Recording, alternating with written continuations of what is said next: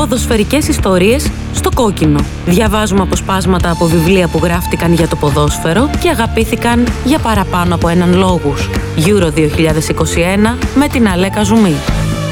Στον ήχο ο Λάζαρος Καραγιάννης. Θάνος Σαρρής, η μπάλα στην κερκίδα, από τις εκδόσεις Οξύ. Κοίταξε το κάθισμα. Η σκόνη είχε ισχωρήσει βαθιά στο χρώμα. Το έντονο βιολετί στο παλιό πλαστικό είχε πλέον πάρει μια πάλα απόχρωση, σαν εκείνη που τους ζητούν οι χαρούμενες μέλουσες μαμάδες όταν βάφουν το παιδικό δωμάτιο. Έκλεισε τα μάτια. Διάβολε. Η σκόνη είχε σχεδόν σκεπάσει και τη μνήμη του. Πυκνή, αποφασισμένη να υψώσει τείχος ανάμεσα στις καλές αναμνήσεις και τη σημερινή μιζέρια, θάβοντας τις πρώτες για πάντα. Δεν είχε περάσει πολύς καιρός από τα ωραία χρόνια, αλλά εκείνος ένιωθε πως είχαν μεσολαβήσει δεκαετίες. Γέλασε πικρά, ήταν μόλις στην τρίτη δεκαετία της ζωής του. Δεν ήξερε πως είναι το μονοπάτι της λύθης, αλλά ένιωθε να το περπατά μέσα από τα βήματα των άλλων. Η κερκίδα είχε αδειάσει. Τρεις πιτσιρικάδες έβγαζαν σέλφι κοντά στο κάγκελο, χαμογελώντας ανέμελα. Σχεδόν τους ζήλεψε. Ένα περίεργο συναίσθημα οργής και φθόνου θέργυψε μέσα του. Τα μαλακισμένα που έρχονται στο γήπεδο για να βγάλουν φωτογραφίες και να πουλήσουν μούρι στις γκομενίτσες φαίνονται να είναι οι μόνοι χαρούμενοι στο πέταλο. Έβγαλε τον τσαλακωμένο καπνό από την κολότσεπη, δάγκωσε το φιλτράκι και ξεκίνησε να στρίβει. Η υγρασία είχε νεκρώσει τη γεύση για ακόμη μια φορά. Ή μήπως έφταιγαν τα αλλεπάλληλα μηχανικά στριψίματα των τελευταίων μηνών. Ούτε και εκείνος δεν μπορούσε να θυμηθεί πόσο κάπνιζε κάθε μέρα. Κινήθηκε προς τα πέτρινα σκαλοπάτια, προσπαθώντας να εισπνεύσει τη μυρωδιά από το γήπεδο και να εκπνεύσει τον καπνό. Το μάτι του Άλεξ έπεσε στο μαύρο σημάδι. Ήταν από τις μέρες που οριοθετούσαν την εξέδρα με λεπτομέρεια, ώστε το μοσαϊκό που έστειναν να βγει αψεγάδιαστο. Χαρτόνια, κορδέλες, καπνογόνα.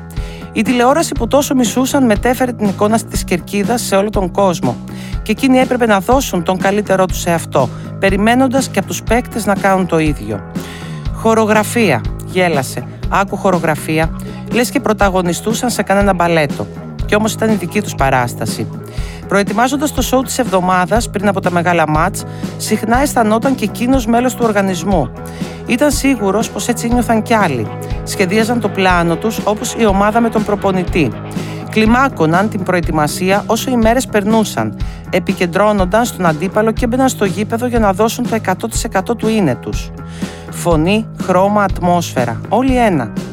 Μαζί με το βλάκα που έξω από το γήπεδο μπορεί να τσακωνόταν για πολιτικά, με το φλόρο που σύχναζε στα μαγαζιά που εκείνος έφτινε, με το διεστραμμένο σκουλίκι που ίσως χτυπούσε την κοπέλα του τα βράδια, με τον μαλάκα που δεν κολούσε ένσημα στους εργαζόμενούς του. Αναρωτιόνταν μερικές φορές ποιος πραγματικά ήταν αυτός που καθόταν δίπλα του.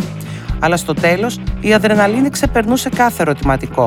Σηκώνοντας το χαρτόνι και ματώνοντας τα πνευμόνια το τραγούδι, ήταν σαν να σηκώνεις στα χέρια του την ίδια την ομάδα. Σαν να βρίσκεται μέσα στην καρδιά του στόπερ, στο μυαλό του δεκαριού, στο φωνικό αριστερό του σέντερφορ. Και την επόμενη μέρα αγόραζαν όλες τις εφημερίδες, ψάχνοντας να βρουν την καλύτερη φωτογραφία της παράστασής τους. Το χαρτί στην ενημέρωση μετρούσε ακόμα, παρότι παραδοσιακά εκείνοι μισούσαν τους δημοσιογράφους. Δεν είχε αντικατασταθεί από τρεμάμενες οθόνες υπολογιστή και αμφίβολης ποιότητας ειδήσεις.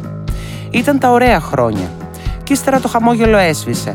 Η ίδια αντίστροφη σκέψη μετά από κάθε μάτς, μετά από κάθε σφύριγμα της λήξης. Η ίδια κουβέντα στα μπαρ, στην όρθια μπύρα έξω από τα υγρά τσιμέντα, στην τζούρα από τον ξεραμένο καπνό.